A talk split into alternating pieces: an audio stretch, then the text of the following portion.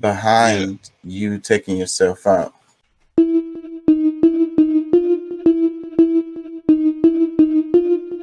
But it, I mean, it had so much, whatever he was going through had so much of an impact on them that he said, fuck it anyway. That could be the case. That could be the case. It was hurting too bad. The pain was too much. That's why I'm like, I think it's more than depression that gets to that. Well, that's what it is. That's what it is. It's depression. It's a mental health issue. Whenever you want to off yourself, like that's the opposite of what nature, like, you know what I'm saying? Animals? Maybe the what I had, you know, my definition of what depression is clinically, that, you know, not to say that it's not serious, but in most cases it's treatable. Like it's, or like you can, you know. Well, especially how many of these people who committed suicide do you think could have been treated? Well, I think that first of all, like, I mean, because we're talking about something that's, I think, even deeper, like something that where you know, if you're just depressed and you off yourself, like that's pretty damn, like it's that's why I think it's more than just like we're saying that's depression, because that's what. It's showing that you don't really understand depression. And that's what the point of this is. We don't get it. We don't talk about mental health enough. We don't understand it enough. They don't teach us. They should teach us more about it. No. You know, listen. It's depression has many levels to it. It has cycles, you know, it has parts where they are extreme euphoria, and then they have parts where they're really down, and they swing back and forth between this euphoria and this really, really down state, you know?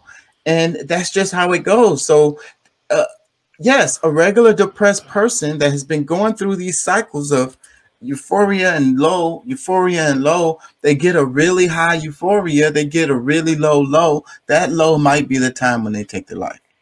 You understand? Okay, so, but Is that all? I mean, can we agree that something like that is a chemical imbalance? Well, I don't know. Could be, because that's what they say, but I don't know. Well, what causes the chemical imbalance then? Well, see, I mean, there's a lot of things and what causes it. There's a lot of things that's happening in your body that you may not understand. You know, on a, you know, scientific level, you know, at the scientific level, but I mean, for somebody to be having those type of experiences from, you know, whatever it is in life, you know, highs and lows, euphoria and this and that and the other, yeah, like there's something other than just depression. You're like your body is undergoing so many different changes and frequencies based on, you know, those chemical reactions. It's like I said, I mean, I'm sure it's linked to depression, but it's much more serious than just saying depression. Because, like I'm telling you, like I know people with depression, you know, and it's like clinically, like they like. Yes, it has something to do with chemical, but it's also what your thought process can change your chemical structure. You know, you know, your phone does it. The dopamine and all these different things that, you know, responses different. You get different responses based on what you're seeing on your phone or on TV and this, that, and the other. So. It's deeper than just that. Like I mean, like I said, I mean, and then for them to feel that strongly about hating life.